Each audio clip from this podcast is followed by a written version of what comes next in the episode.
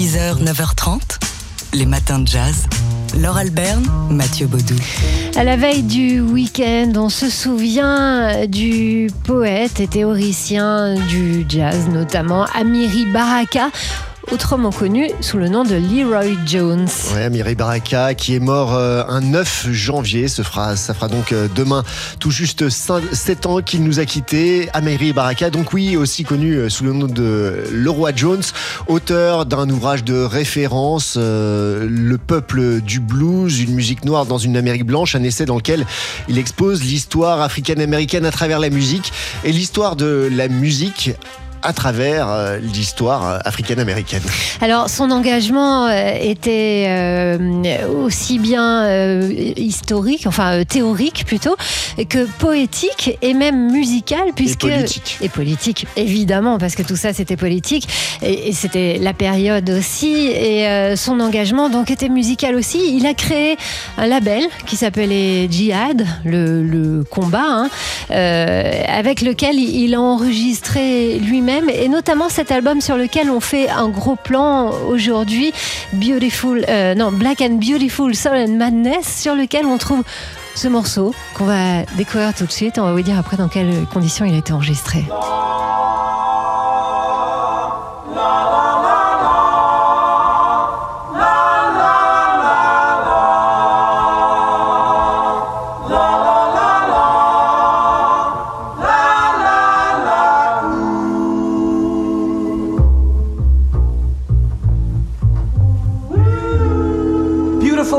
Women fail, they act. Stop them raining. They are so beautiful, we want them with us. Stop them raining. Beautiful, stop raining. They fail. We fail them, and their lips stick out perpetually at our weakness. Raining, stop them. Black queens. Ruby D weeps at the window, raining, being lost in her life, being what we all will be sentimental, bitter, frustrated, deprived of her fullest life.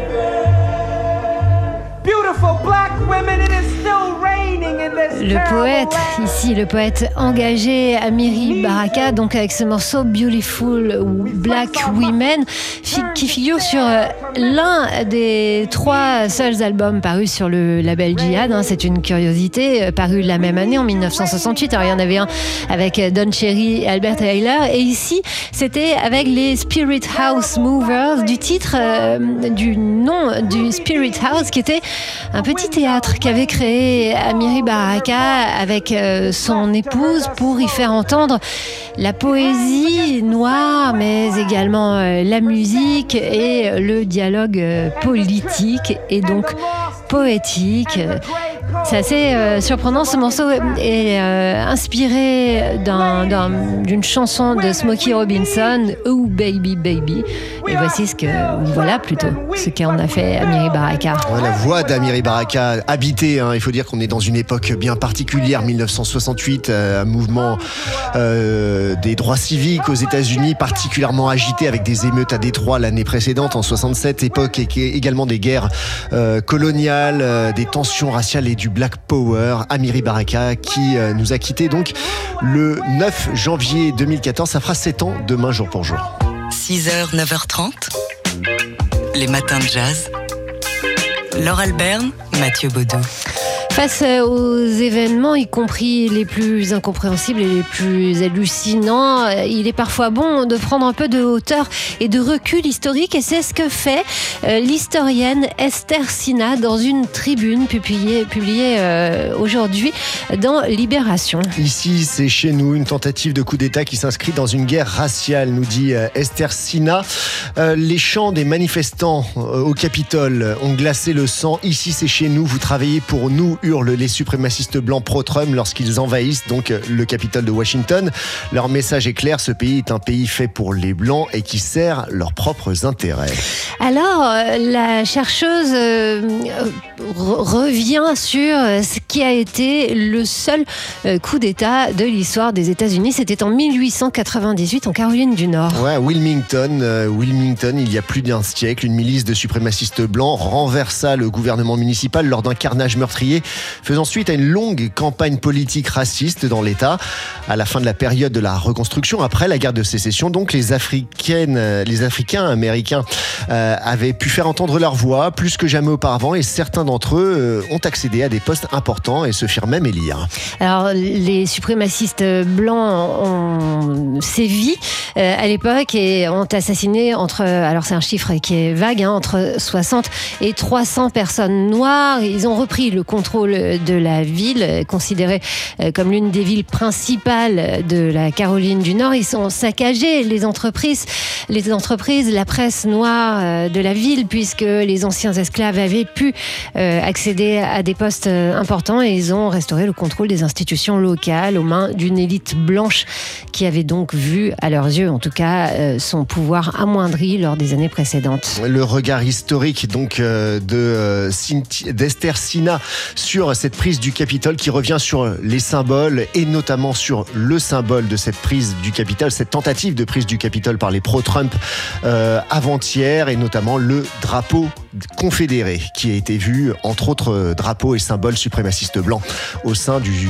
Saint des Saints de la démocratie américaine. C'est une tribune à lire sur le site du quotidien Libération. 6h, 9h30, les matins de jazz. Laure Alberne, Mathieu Baudou. Alors on revient sur euh, ces images qui nous ont marqués il y a deux jours. Drapeau confédéré, croix celtique, un signe de groupe néo-nazi, complotiste ou suprémaciste blanc, enfin bref, les envahisseurs du Capitole ont signé leur forfait sans, ambiguïté. Ouais, cela n'empêche pas certains médias, ultra-conservateurs de répéter sans relâche que tout ce beau monde n'était en fait que des antifas, des militants d'extrême gauche déguisés en pro-Trump pour décrédibiliser le mouvement. Certains ont même pris l'exemple de ce manifestant affublé d'une coiffe en peau de bête et cornes de bison pour étayer cette argumentation, sortant une photo montrant cet homme présent il y a quelques mois lors d'une manifestation de Black Lives Matter. C'est bien la preuve, selon eux, qu'il s'agit là d'un infiltré. Eh oui, mais non, parce que l'homme en question est bien connu aux États-Unis. Il s'appelle Jake Angeli. C'est une figure des QAnon, ce groupe complotiste qui voit en Donald Trump le sauveur de la démocratie, euh, qui va démonter un réseau mondial de pédophiles impliquant de hauts responsables politiques, hommes d'affaires et euh, autres personnalités des médias. Et s'il était bien présent lors d'une manifestation Black Lives Matter, comme on atteste une photographie, c'était en tant que contre-manifestant avec une pancarte Q sent me, Q m'a envoyé. Jake Angeli qui arbore euh, par ailleurs des tatouages, dont un Valknut, symbole issu de la mythologie nordique et largement récupéré par le wotanisme, idéologie raciste, antisémite et néo-nazi. D'ailleurs, lors de son intrusion au sein du Capitole, ce charmant personnage était bien entouré, avec à ses côtés notamment Jason Tankersley, vétéran du mouvement néo-nazi américain, ou encore Brian James, skinhead de 45 ans, ancien membre du Ku Klux Klan. 6h, 9h30, les matins de jazz. Laure Alberne, Mathieu Baudou. On a appris hier la disparition du pianiste américain Bobby Few à l'âge de 85 ans. Bobby Few, qui était américain, mais euh, qui vivait à Paris depuis les années 60. Il avait été euh, remarqué tout jeune par Ella Fitzgerald, euh, avec qui il avait joué dès l'adolescence. Oui, et puis ensuite, il a joué aussi avec Archie Shepp, Kenny Clark, Sonny Murray ou encore Albert Heiler, un ami d'enfance qui lui avait d'ailleurs conseillé, conseillé de s'installer à New York dans les années 60. C'est là qu'il a enregistré son premier disque de In Between avec le saxophoniste Booker Ervin. Et à la fin donc des années 60, il est venu s'installer à Paris. Il a rejoint notamment le quartet de Frank White. Et euh, il était engagé également politiquement. Hein. Bobby Few, c'est d'ailleurs pour fuir le, racisme de son pays qu'il est venu en France. Il a euh, fait plusieurs concerts euh, en, lien et en, solidarité avec le Black Panther Party. Alors, il savait tout faire hein, en termes de musique. Le journaliste de Libération Jacques Denis, qui lui rend hommage aujourd'hui, raconte une anecdote où, à l'époque où le Duc des Lombards n'était qu'un bar musical, euh, alors qu'il y a eu une bagarre et qu'il a vu voler une bouteille de whisky et partir dans la vitrine, il s'est dit tiens, ça ressemble à un western ici, je vais jouer un, boogie woogie comme il avait appris à le faire dès son adolescence. On le surnommait The Hurricane, l'ouragan. C'était le titre d'ailleurs d'un documentaire, Bobby Few, The Hurricane, que lui avait consacré Nicolas Barachin. L'ouragan, parce que euh, le vent dévie toujours l'air dans un sens inattendu et c'était euh, ce qu'on disait de ces mélodies. C'était une figure du free jazz, Bobby Chou, et pourtant, lorsqu'on lui demandait ce que c'était pour lui, la belle musique, il n'hésitait pas à parler d'harmonie. On est avec lui ici dans un train.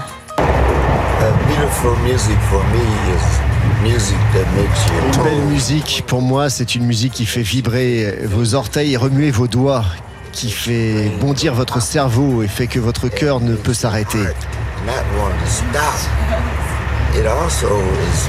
Une musique harmonieuse, paisible et qui exprime quelque chose d'intelligent. C'est toute la beauté d'une musique pour moi.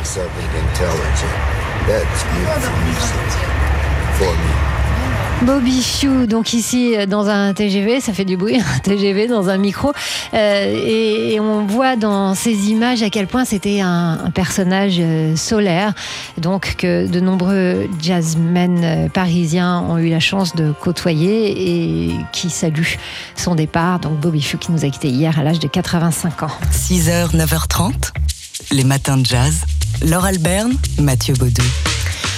Genoux à terre pendant l'hymne américain, les basketteurs de la NBA renouvellent encore une fois leur geste pour dénoncer un racisme systémique aux États-Unis. C'était avant le match entre le Miami Heat et les Celtics de Boston. Les stars de la NBA qui initialement euh, comptaient dénoncer la décision d'un procureur du Wisconsin qui a refusé de poursuivre le policier qui a tiré à sept reprises le 23 août dernier sur Jacob Blake, le laissant paralysé à vie. Mais à ce motif d'indignation s'est évidemment ajouté l'invasion du Congrès. Dans une Amérique, on vous tue parce que vous dormez dans votre voiture, vendez des cigarettes ou jouez dans le jardin. Dans une autre, vous pouvez envahir le Capitole sans grandes arrestations, rien de tout ça.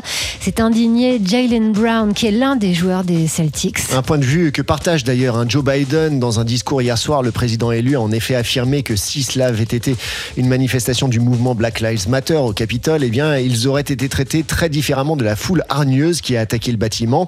Et on se souvient que Donald Trump, lui, n'avait pas eu de mots assez durs et même des insultes hein, contre Colin Kaepernick, footballeur américain qui avait le premier mis le genou à terre pendant l'hymne américain pour dénoncer les violences policières et le racisme. Les matins de jazz.